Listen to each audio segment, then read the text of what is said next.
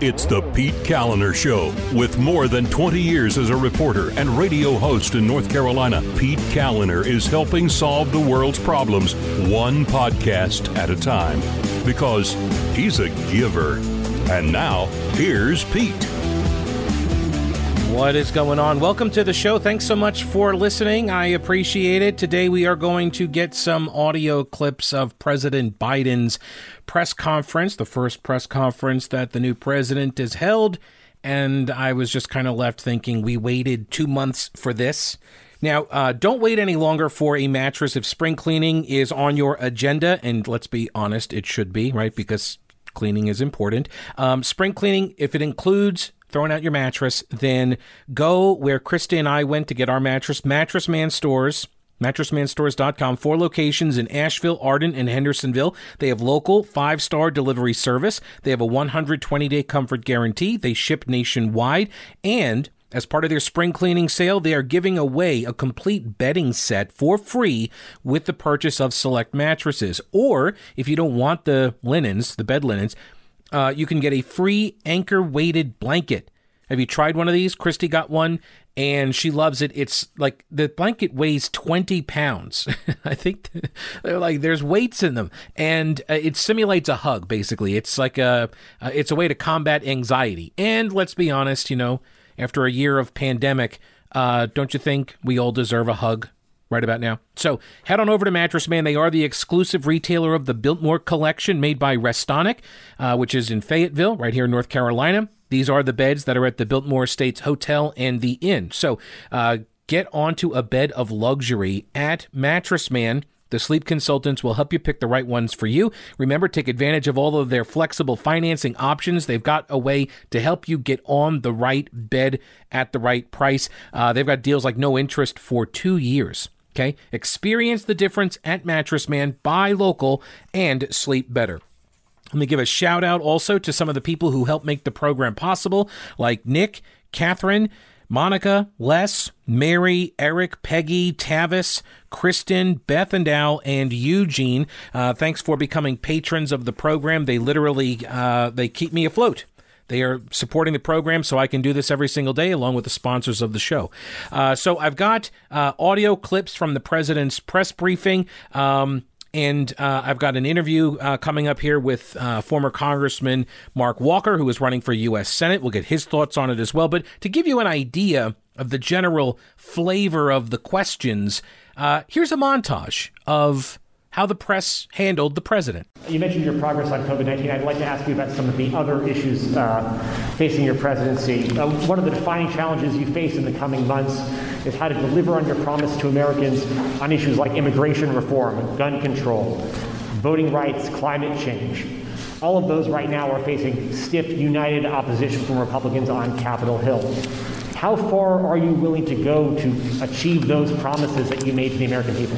Can your presidency be a success if you can't make progress on those four challenges climate change, immigration reform, gun control, voting well, rights? Um, you've said over and over again that immigrants shouldn't come to this country right now. This isn't the time to come. That message is not being received. Instead, the perception of you that got you elected as a moral, decent man is the reason why a lot of immigrants are coming to this country and entrusting you with unaccompanied minors.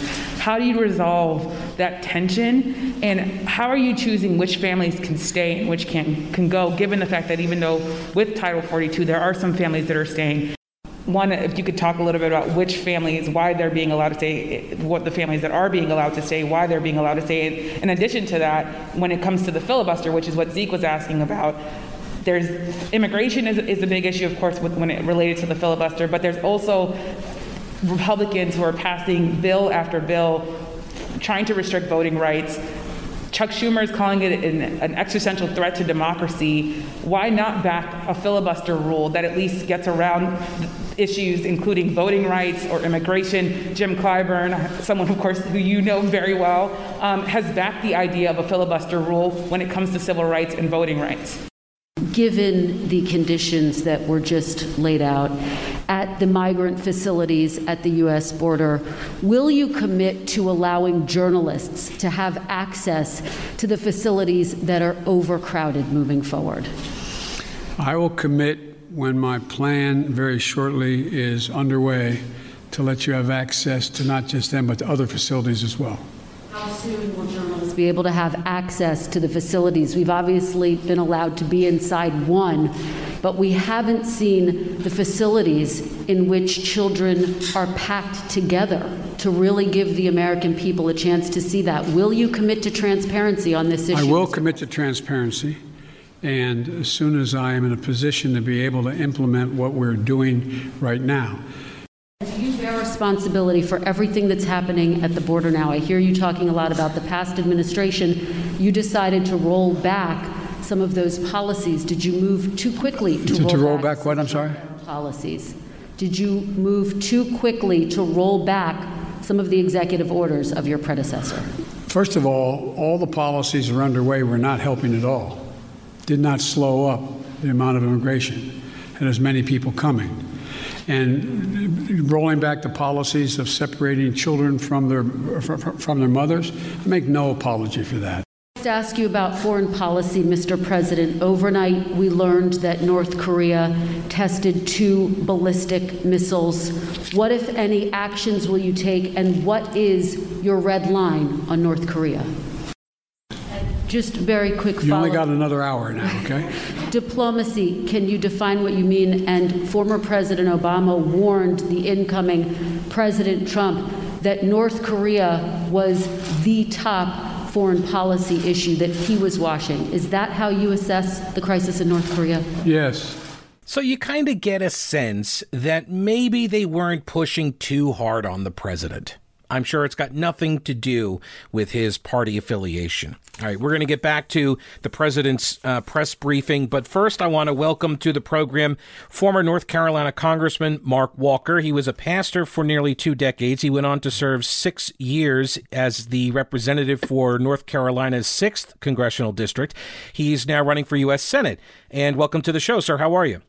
Uh, we're doing great. I hope that you are. Thanks for the opportunity. Certainly, certainly. So you served uh, what three terms in Washington D.C. Then the new maps got drawn as part of the court-ordered redistricting, and it meant that the seat you were in, if I remember correctly, was essentially unwinnable for a Republican. And some folks may think now, well. You were out. Why are you getting sucked back in to D.C.? Why would you do that to yourself? Well, a uh, couple things there. Yes, we, we were already planning to run for U.S. Senate when the district was redrawn, and uh, we decided to just kind of save pool of resources. We had already heard uh, uh, Richard Burr had announced his retirement that he was not going to run for a different term uh, or another term. So we decided to jump in there. And the reason why is because we feel like that even in this swamp arena, that we've had some success that's been able to be measured. We uh, we became the first uh, member ever in our end of our first term to run and win the chairman of the largest conservative caucus, in fact, the largest caucus of any kind in Congress, the Republican Study Committee, uh, went on to vice chair. In the last two years, we've spent as the ranking member on intelligence and counterterrorism for Homeland Security Committee. So we've had some opportunities to really engage the process, and and we want to continue the work that we've done on behalf of Central North Carolina, which is that Greensboro to a little bit of Cary there, uh, on behalf of the entire state. I saw that you met with the vice president, former vice president Mike Pence. Uh, I guess what first up in Washington D.C. the other day, and then in North Carolina, which seems like a lot of time that you spent with him. Uh, so, what did you guys talk about? Well, I, I consider the vice president uh, a, good friend. Uh, he was chairman a few years ahead of I, before I was, of the Republican Study Committee, and we actually worked together. Uh, in in when they uh, when the President Trump and Vice President Pence first arrived, had just become a chairman of that position. So I reached out to Vice President Pence. I said, if you'll work with me, if you will co-host the meetings, we will actually put everybody in the room to repeal the individual mandates on the on uh, what was ACA Obamacare while also defunding Planned Parenthood. He said, "Mark, I'm in over the next 2 to 3 weeks." We actually got everybody all the committee chairs, all the different caucus groups and the different factions if you will, and we put the bones together that eventually became the repeal uh, and uh, get through the House. Of course, it's you know everybody remembers John McCain voting that down at the very end. Well, that was that was where our relationship began to form with the Vice President Pence, and we obviously we talked about many things, including this U.S. Senate race. Did he give you any advice?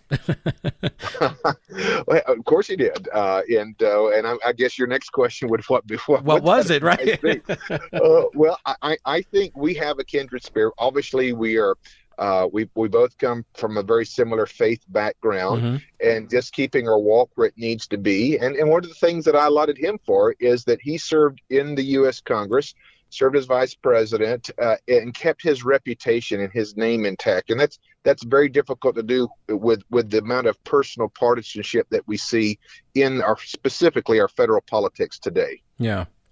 I noticed on your Facebook page that a bunch of your supporters were not happy, actually, with Mike Pence and you meeting with him. They accused him of being a traitor uh, for not, I guess, throwing out the 2020 election results. Um, and I, I, thought that it's a pretty good highlight uh, of the what I would consider to be a rift inside the party. You mentioned earlier, you know, the different factions and such.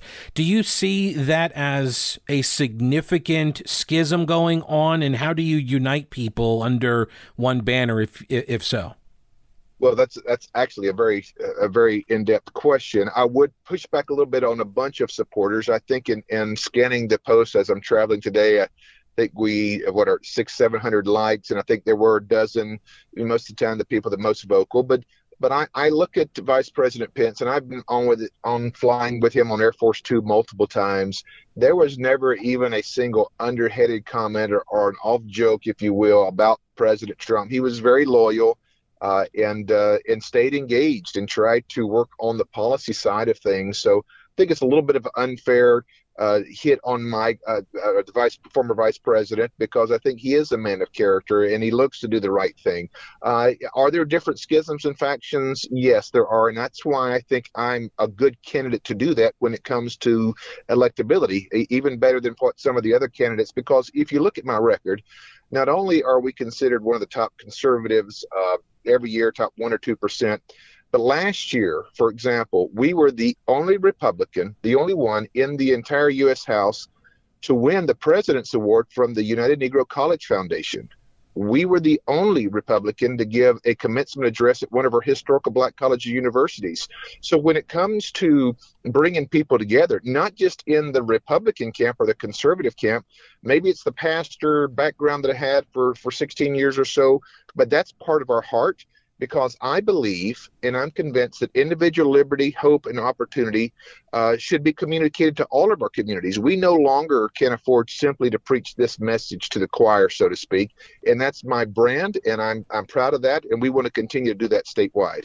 I actually uh, read a piece at National Review from back in 2016 uh, where. Uh, you were uh, you were talking about how the GOP uh, it's not that it lacks innovative policies to uh, you know to reach these people, but it's just that you do a terrible job of of uh, outreach and explaining some of the policies and these ideas on how to fight poverty. So, looking back now, it's been six years since that piece was written. How has how has the Republican Party done in the last six uh, years? Not a, not a great deal better in, in being simply transparent and that's one of the things that, that that we're trying to especially since we've had a chance to serve in some different leadership capacities is try to educate try to help uh, understand that the, the conduit the message to deliver this is not not more programs, not more policies. Republicans sometimes fall in that trap. Well, if we just pass more legislation or more bills, then people will like us. And what's missing is the element of the genuine relationship, the, the heart aspect. And, and, people, what is the old adage? People don't care how much you know until they know how much you care. That's mm. an old cliche, but there's there's actually a foundation truth in it. And that means showing up. That means arriving and, and participating in, in events, even when you're not the keynote guy, even when you have to sit on the back row. Because if you do not have the conduit of any trust built up, there's no there's no reason that people should trust you or listen to what you're saying specifically when it's contrary to some of the thoughts some of the education some of the political perspectives or positions that certain communities have. And that's where i feel like that we've had uh, maybe a little different entity. And i think that's why in north carolina like a purple state our, our conservative credentials are bona fide, but do you want somebody who simply is one dimensional I would ask? Or do you want somebody who already for six years uh, can be a conservative Republican, but still can go in and out of places where Republicans aren't normally invited or welcome. And I hope that's driven not from my political positions, but I hope ultimately it comes from or driven from my heart. Well, I, I would, yeah, I'd submit that it's a lot easier to ascribe a really nefarious motive to a person when you don't know them and know what their heart is. Great point, Pete. Yeah. It, that, that, and that's what we see sometimes when in the political, the world of social media, the different arenas that we have. Uh, you're you're already prescribed one way, so you're you're working to build the trust tank back up. You don't get to start at a level playing field for the different factors historically and politically that we see today. So, one of the things people outside of politics, I don't think, realize, but will learn very quickly when they run for an office, is the amount of time uh, that it takes to travel between all of the different locations. You're actually in the car right now on your way to another event. I noticed the other day on uh, your Facebook page, you uh, it seemed like an endorsement of pork skins and beef jerky as the road food of choice. And I'm not sure. Right, your wife is a nurse. Don't think she would approve of that menu per se. Um, so you're doing now this statewide tour, right? Because you're running for the U.S. Senate. How is that different? Were you expecting that level of uh, travel in the state versus your experience running in a congressional seat? Another great observation, Pete. Yeah, most of the districts you get an hour, hour and a half, uh, kind of circumference, if you will. So that so you're you're able to be at a lot more events and a lot uh, more opportunities to get out there and just be one on one but I, I, will tell you, I, I absolutely love it. Uh, and, and uh, I, I, love traveling the state. I love meeting people, listening to their concerns. It's one of the reasons that I never moved my family to Washington, D.C. I wanted to come back in six years. I was uh, only missed two weekends that I didn't get back on that plane on Thursday or Friday, come back, attend the Boy Eagle Scout pinnings, attend the Lincoln Reagan dinners. They're just something that you get – when you're out there with the people. And I think that's the way that actually the founding fathers intended it to be as far as a, a bivocational where you return to people and, and then go to DC and serve on, on their certainly the important issues in the legislation. But but yeah, I I have learned that North Carolina is about nine and a half hours wide from point to point. uh, but uh, but we're having a blast getting out there and actually on our way up to Cherokee to meet with the uh, uh, chief of the Eastern Band of Cherokee Indians and their council. They've also endorsed us along with Senator Tim Scott, Governor Mike Huckabee, Madison Cawthorn. In fact, every sheriff that we've represented on the GOP side have already, a year from the primary, uh, come out and endorsed us, as well as every current elected and past uh, Guilford County, that Greensboro, where I'm home, uh, they, have all come out and endorsed us as well, 33 to zero at this point. And so we're we're making some progress. We've not arrived. We've got a lot of work. Uh, we want people to look into how we've managed ourselves and, and realize that that that the way we operate in this, we don't come at it breathing fire every single day. There are times where you have to do that. But if you leave scorched earth, I'm I'm one that believes that you have some responsibility to cultivate the soul. It just can't be about making an argument. It also has to be about making a difference. So uh, you mentioned the long distance relationship. I had some experience with this. My wife and I did that for about eight years, uh, and every weekend we, you know, one of us would be going to the other city where we, you know, we, wow, and that was difficult. And uh, you yes. did it for six years. So how? And it was it was always interesting people's reaction to that. Um, there you know the, it was either wow that's you know that must be really great when you get back together on weekends and then the other was you know oh wow that must be really difficult. And the answer is like yes to both of those. Right? It's yeah. it's it's well, tough but there are benefits just like everything else. But um so how did you do that for so long? I mean i got to imagine that that would put a tremendous amount of stress not just on the fa- uh, on you but also your family because you got kids. We don't have kids so w- we didn't have that additional stress. Well you, Pete, let me tell you, you are really getting this into some neat topics here, and I, I, I love this. Uh, uh, here's the secret. Um, my wife is not deity, but I don't think she's one of us either. I think she's somewhere in between. she's that big of a, if that's a saint classification or not. Uh, but she is, she is a family nurse practitioner. For most of her career, she flew on Wake Forest Baptist Medical Center's uh, air care heli- helicopter program, trauma nurse. She helped launch the sexual assault nurse examiner program. She's just a wonderful human being that if she primaried me, she would beat me four to one, I think. But um, but she's a great person, and she just she was supported from day one. Uh, well, after day one, I when I when I first I remember I was watching a national election. This is probably seven and a half years ago, and I literally walked down the hall and, and I said, Kelly, I said, babe, I'm running for the United States Congress. And uh, I won't tell you verbatim what she she first told me, but but we we eventually got some encouragement support. No, I'm just teasing with you, but she's been great. And uh, yes, our, our youngest was six or seven years old at the time when we started this process. But uh, but I, I I've been blessed to have someone uh, that that just has been a, a trooper and a warrior and uh, has lifted arms at many times, and I, I, could not say enough wonderful things about her. Yeah, a lot of people don't realize the, the the the strain and the pressure that is put on the families of people who run for office, and a lot of times um, it's harder on the families than it is on you, on the candidate, because they want to defend you when people attack you, and you're just like, eh, I don't care, but they care because uh, they care about well, you. I- no, you, are right, and and you do care even as a candidate. I, the first sixty to ninety, uh, 60 to ninety days I was in office, you know, I took everything to heart. I just said, well, if those people can really see my motives and understanding, and you have to get past some of that and just say true as far as what you believe your values are. But yes, the family sometimes you almost want to shield them from that because it is much more personal for them. Yeah. So you mentioned some of the endorsements that you've picked up, and this is a big uh, a big focus I've noticed of a lot of like your website, by the way, which your comms team is going to be mad that you haven't mentioned your website. It's walker4nc.com. That's the number four, walker4nc.com. But uh, you've got a lot of endorsements already. Why is that important? I think, like, to people outside of politics, why why should we care that you're racking up all of these endorsements this early in the in the primary uh, contest? Pete, it's ultimately that's not the most important thing, but I think it is a factor for people to at least say, well, okay, let's take a look at this guy. if these kinds of people who are respected among the different circles are coming out and endorsing, uh, what is it about this candidate? In this case, what is it about Mark Walker uh, that these people uh, which is a little bit abnormal that would come out this early, a year away from a primary election, that would be saying, you know what, we'll put our name next down next down to his. And some of those guys, like Tim Scott, like a Senator James Lankford, like others, some of the sheriffs, they actually have elections coming up in the same time. So I am overwhelmed with gratitude uh, that they would do so. And uh, you know, even the people that know us best, that have served with us in Greensboro and High Point, to have all of those folks come out, do a group group picture, and say, you know what, we're supporting Mark Walker.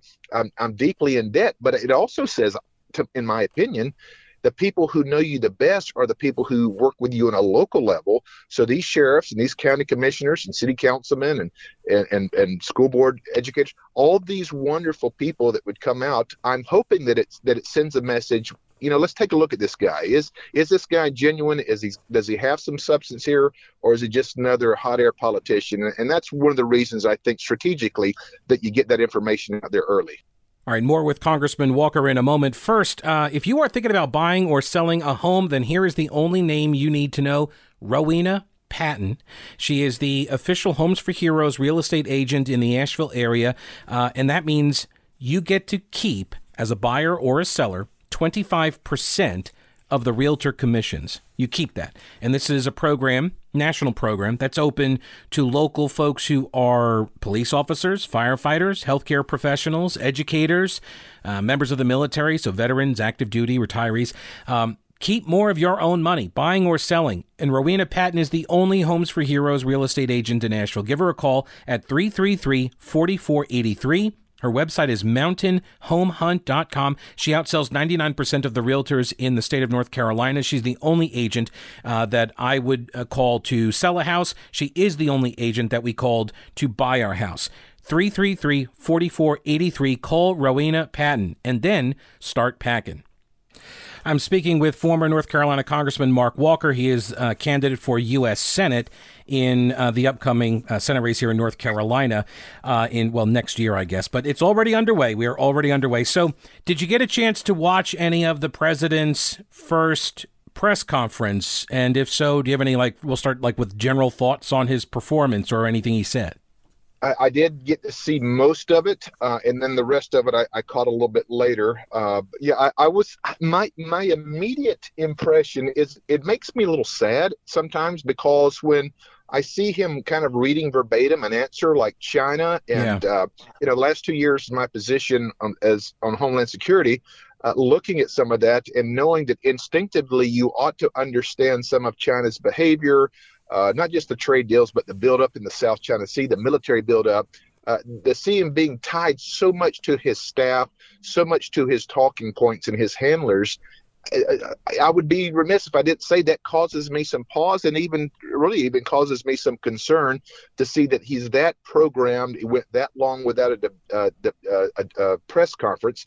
Uh, that that troubles me, and uh, and and how much authority he's already turning over to uh, the vice president uh, I, I, think is something that's that's certainly not from the traditional format that we've seen from previous presidents. Right. I didn't have any problem with him using a cheat sheet to uh, call out reporters, uh, but every foreign policy answer he gave, he read from a script, and I guess. Maybe they're trying to avoid him saying something that's going to cause some sort of, you know, international diplomatic disaster. But I would also think by this point he would have a pretty good handle on what he should be saying on China. Well, after four, yeah, after th- what, three and a half decades in the Senate and eight years as the vice president, where this was one of the key positions that you have to to wait on a lower level staff person to be able to write verbatim what you're supposed to say about these things. I just don't think it gives the American people confidence in his his all over the place on the border issues. Uh, I, I, guess they're still not calling it a crisis, uh, even though he alluded to that in many cases. But you can't you can't have it both ways when he says uh, at one point, I believe, and I'm paraphrasing, that most of these are not younger children. They're older adults that they're trying to work, and they're sending the bulk of them back. One, they're only sending about 12% back. Number two, five minutes after he said that, he talked about moving a thousand children from one facility to another.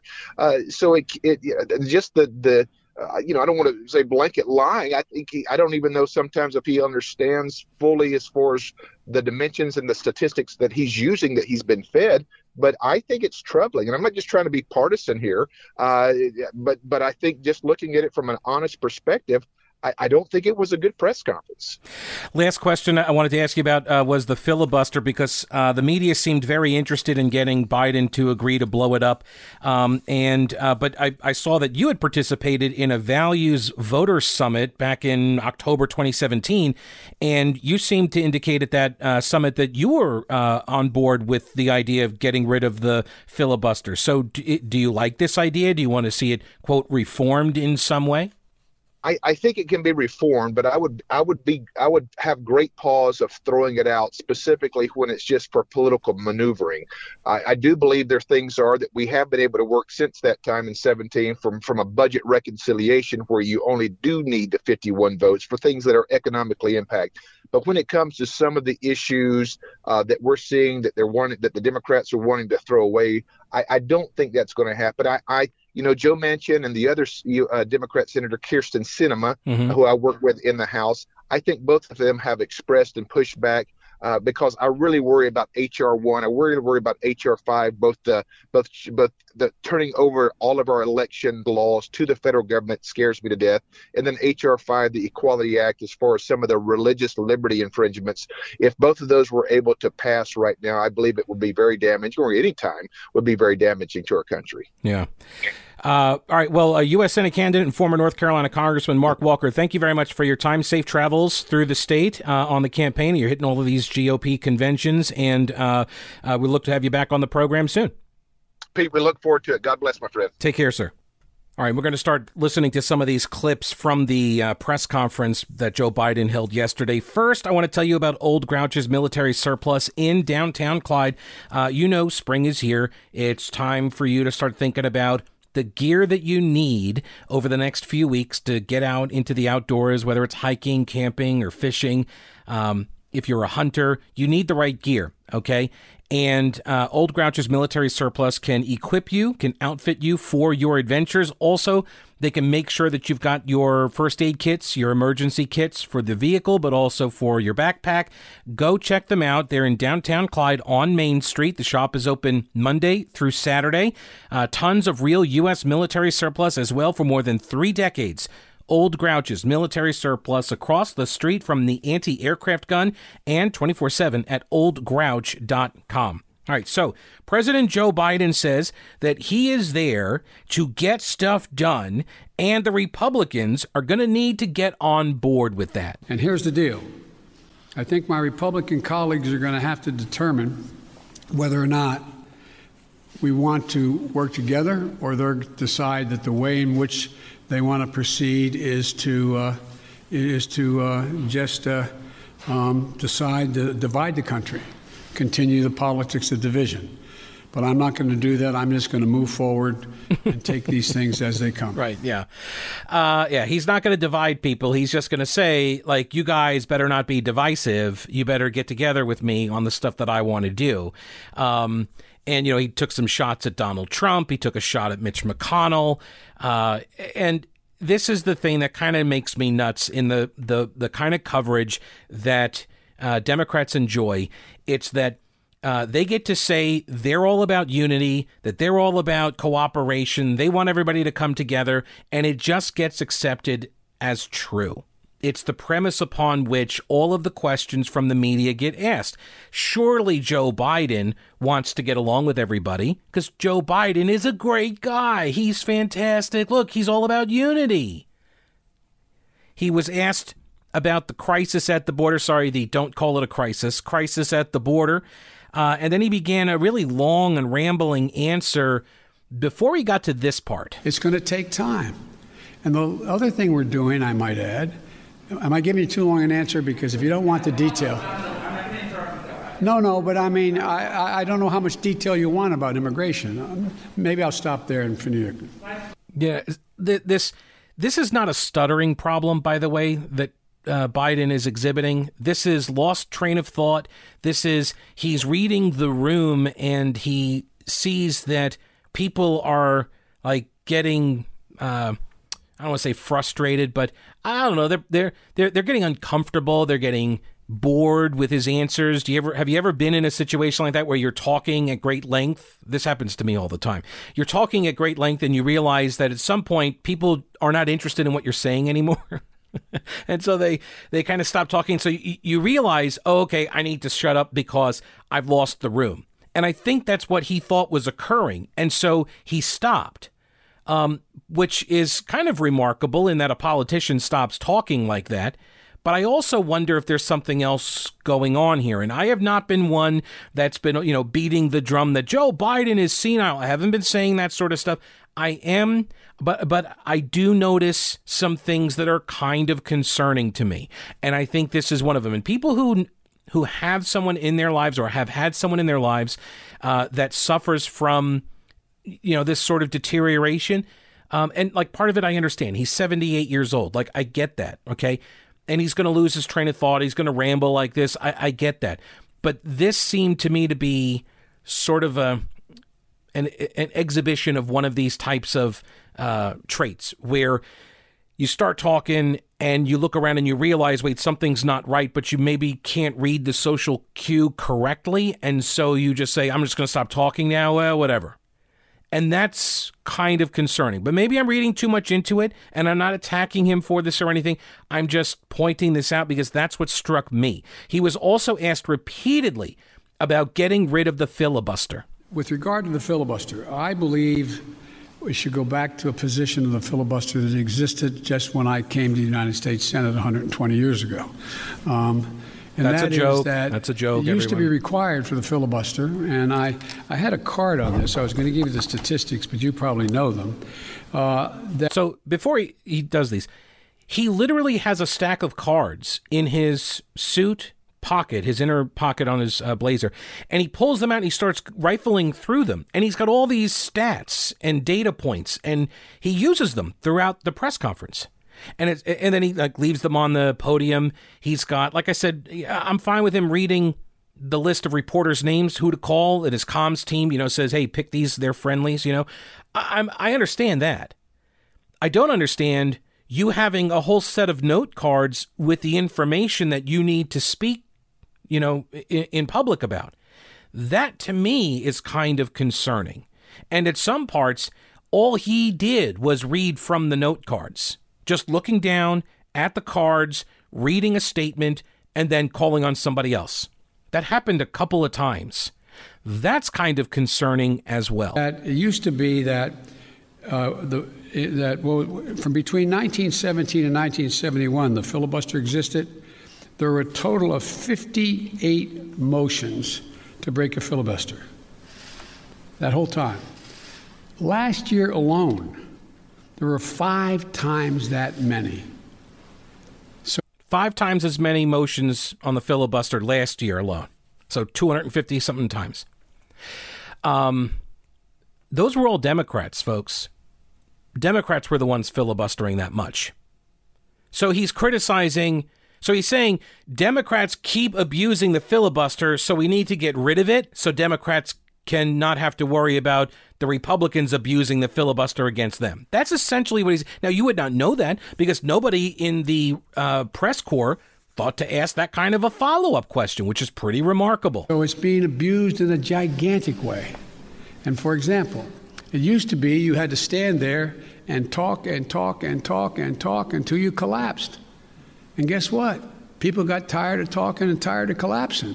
Filibusters broke down and we were able to break the filibuster, get a quorum, and vote.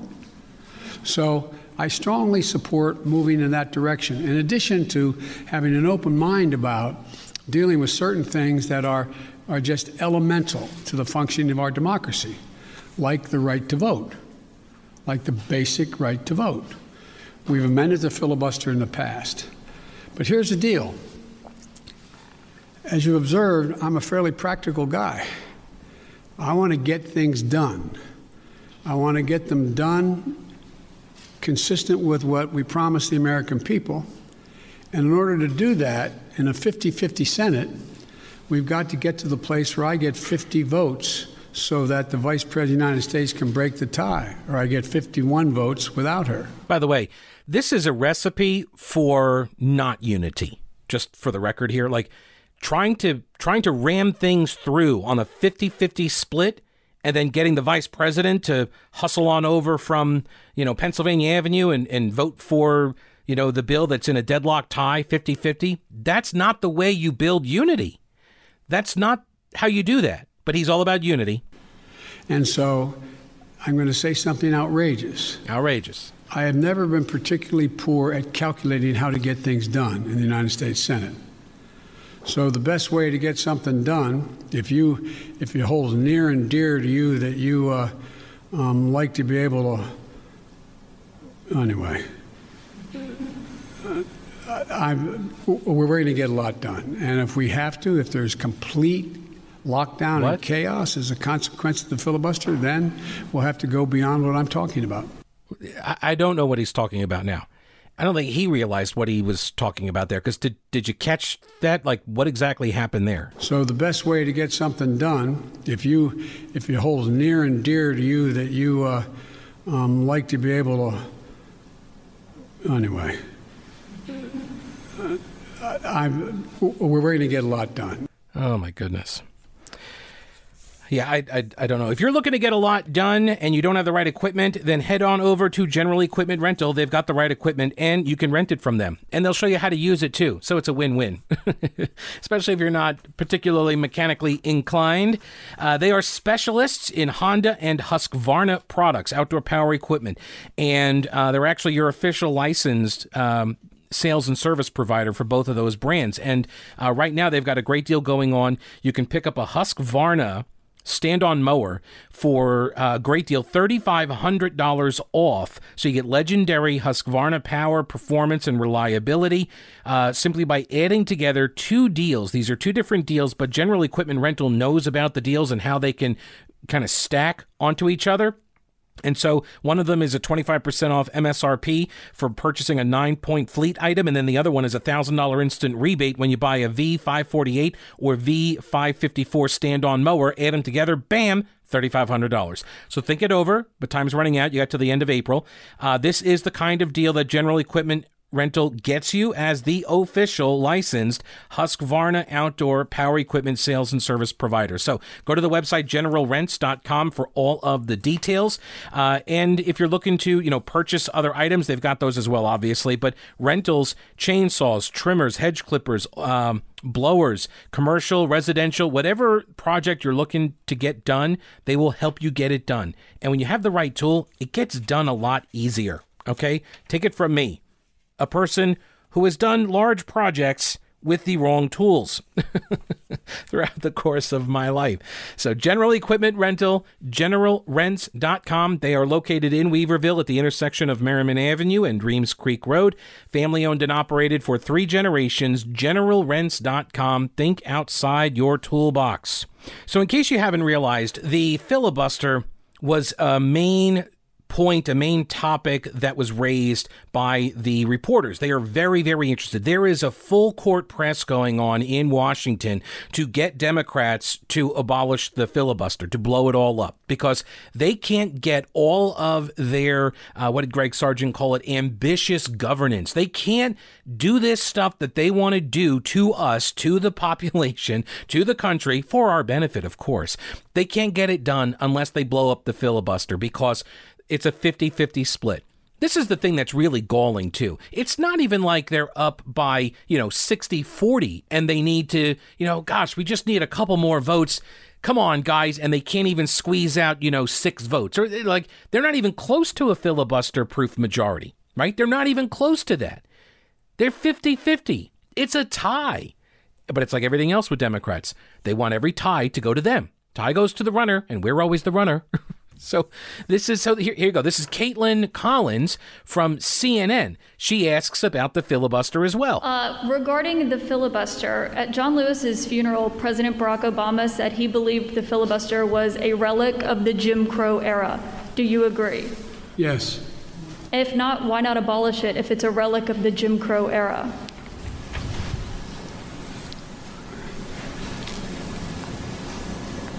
Successful electoral politics is the art of the possible. Let's figure out how we can get this done and move in the direction of significantly changing the abuse of even the filibuster rule first. It's been abused from the time it came into being by an extreme way in the last 20 years. By Democrats. Let's deal with the abuse first you're moving closer to eliminating the filibuster. Is that correct? I answered your question. Okay. Notice what does not get asked is well, Senator Biden, you supported the filibuster. You were a big supporter of the filibuster, as was your vice president, Kamala Harris. She used the filibuster last year. Barack Obama gave a big defense of the filibuster. So, you know, all four of the last, I mean, three people, but, you know, Obama, Biden, and now Biden and Harris, all four of the last Democratic presidents and vice presidents were all users of and defenders of the filibuster. So if it's a, a Jim Crow relic, why were you using it? Right? Because this is the argument is essentially it's racist, we need to get rid of it. Well, then why were two people of color, the last, you know, president and the current vice president, why were you guys using this Jim Crow relic? And this is what um, Byron York talked about being uh, this an embarrassing day for the White House press corps. He says there was a huge buildup uh, before this press conference. We waited 64 days for this, and uh, were his White House press handlers worried that he would commit some classic Biden gaffes? Would he do that? Byron York says Biden was Biden. He handled some questions competently, and he did. I thought so. He wandered around on others. That's true.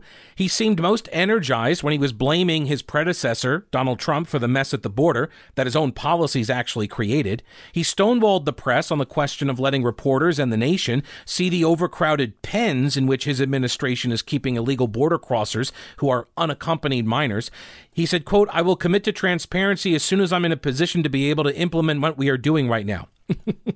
in other words, You'll see it when we want you to see it and not a minute before. Um, but Biden's performance wasn't the worst in the East Room. The 10 reporters selected by the White House to ask questions, they ignored major issues, failed to follow up, and in at least one instance attempted to flatter Biden in a performance that added up to an embarrassment for the White House press corps. The reporters, think about this, did not ask a single question about the pandemic. Not a single question about COVID. No vaccines, masks, the economic effects, the closing of the schools, why is that? Is that the reporters are so out of touch with the American people? That's what Byron York says. I I tend to agree. I, I, I I'm at a loss to understand how you could ignore that topic, particularly when the president starts off his news conference with an update on COVID. he does like a three or four minute opening speech about COVID and gives some stats, reads off of some cards. And then they go on to the hammering away on the filibuster and illegal immigration at the border. Uh, I mean, there were some other questions. One about Afghanistan. You know, we're going to be there in a year from now, and he says he doesn't think so, but who knows? Um, there were some questions about China, but again, on the foreign policy stuff, there was one about North Korea. On the foreign policy questions, he literally read from a scripted answer on that stuff. Um, and by the way, I know that there's there's uh, there's this you know conspiracy theory out there that he got all of the questions ahead of time. And like oh you know the the press gave him the questions ahead of time to the white house because they're all friends and so we knew what was going to get asked. And i don't believe that to be the case. I have not seen any evidence of that. I will say that politico printed a story yesterday before the news conference that said press conference today. Here's what reporters would like to ask they literally did a story on all, asking all of these reporters that cover the White House what they would like to ask, questions they would like to see addressed. So, no, the the reporters did not need to send any emails ahead of time. Hey, here's what I'm going to ask. They literally just gave it to Politico. Politico published it, and now the White House knows what they're going to ask. So, what questions to be prepared for. So, um, it's yeah, it, doesn't have to be. This was the same thing with like Obama targeting the um, the Tea Party, the IRS targeting the Tea Party, right? The IRS did not need a memo from the president that said, "Hey, go target the Tea Party." They just needed to listen to his stump speeches because he was out there saying all of these groups need to be examined. Citizens United, uh, this ruling by the Supreme Court was terrible, and uh, so it's all this, you know, this illegal money flowing into these organizations, and they need to be examined. Like he was hammering away at the State of the Union, hammering away at that Supreme Court ruling.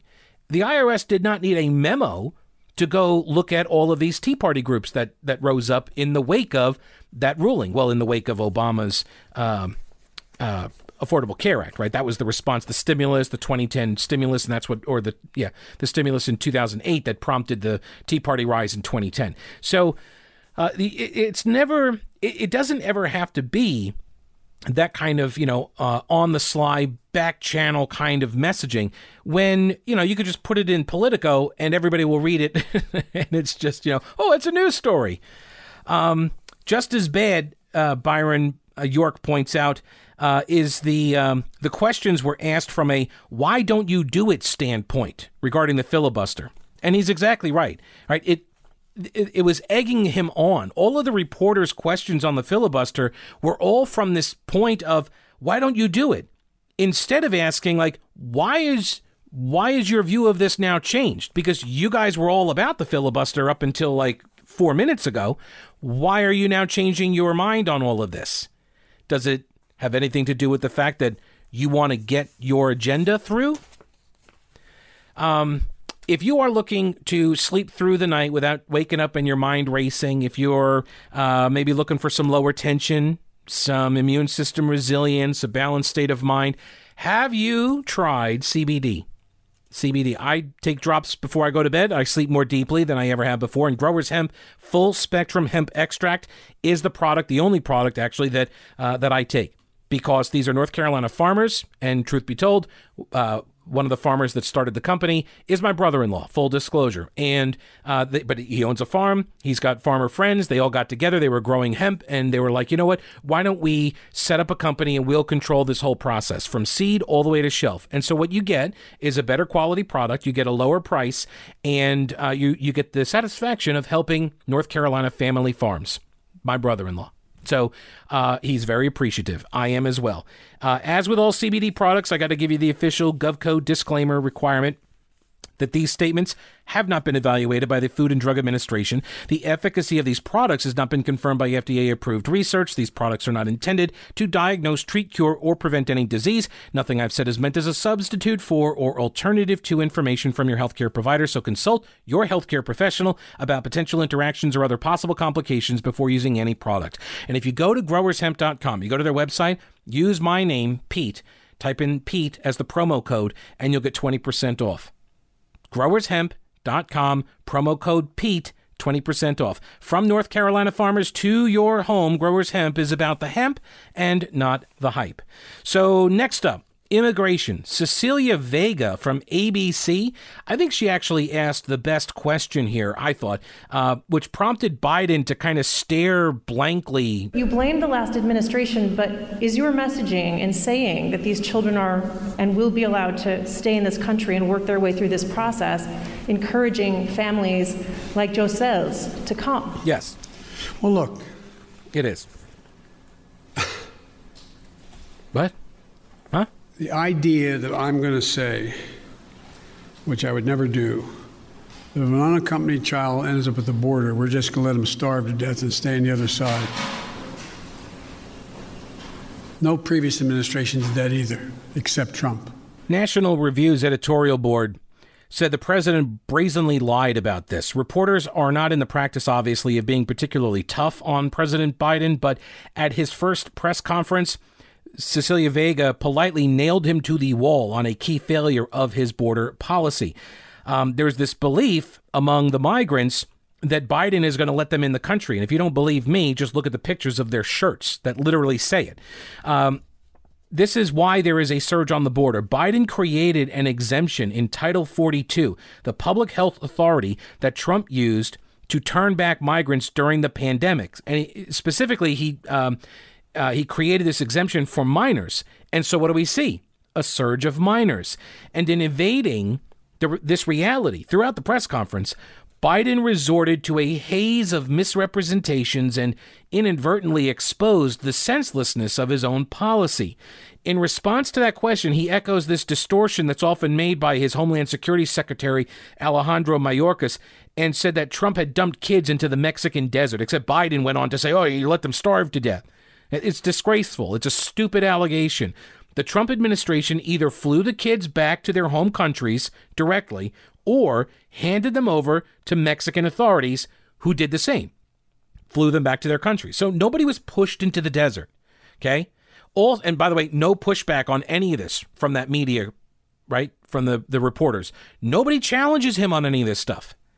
Uh, in response to Vega, he said that the nine year old boy that she mentioned should be returned to his mother in Honduras. But that was precisely the Trump policy that Biden overturned and now falsely portrays as inhumane somehow.